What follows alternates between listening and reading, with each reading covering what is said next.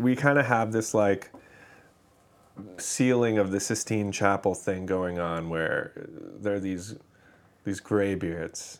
Sitting But- around going, whoa, I think we should declare Yeah, but ourselves free from the old man. yes, but that's really not the case. No, they You were- know, they as were we like- know, they were all quite young. Yeah, and they drank in pubs and they were like, Oh my gosh, you know the famous bar bill after they all uh, ratified the Constitution. It was like a, a war went on in this pub. They drank like a year's worth of liquor in one night. I want to bring that back, you know?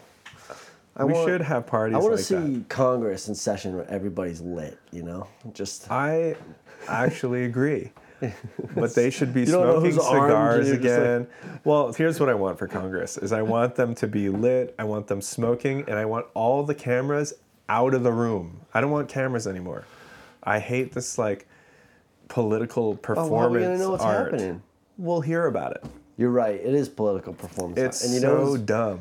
so it's insulting. of that? The- It's the- insulting. The right is so guilty of that. Oh yeah, They gotta people going in with their stupid little like poster boards. It's so undignified. I can't handle it. Please just go in, get drunk, light your cigar, have a conversation, Get in a fight. vote. Someone cane somebody. That's the way to do it. I think that was the thing on January 6th, right? All these people running and hiding in closets and stuff. What a bunch of pussies. Right. They You know, at the all end of should the have day- been carrying And they should have been like, they should have just. in my caliphate, They my should've- American caliphate, everybody in that room would have been armed.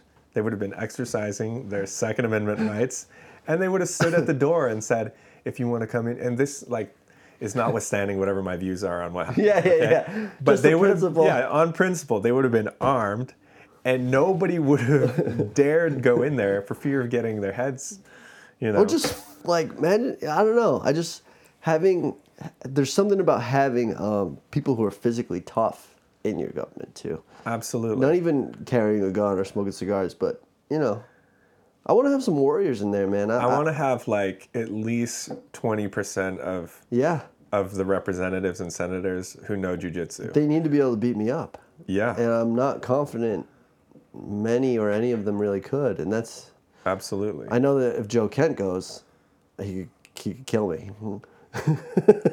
I'll tap him out.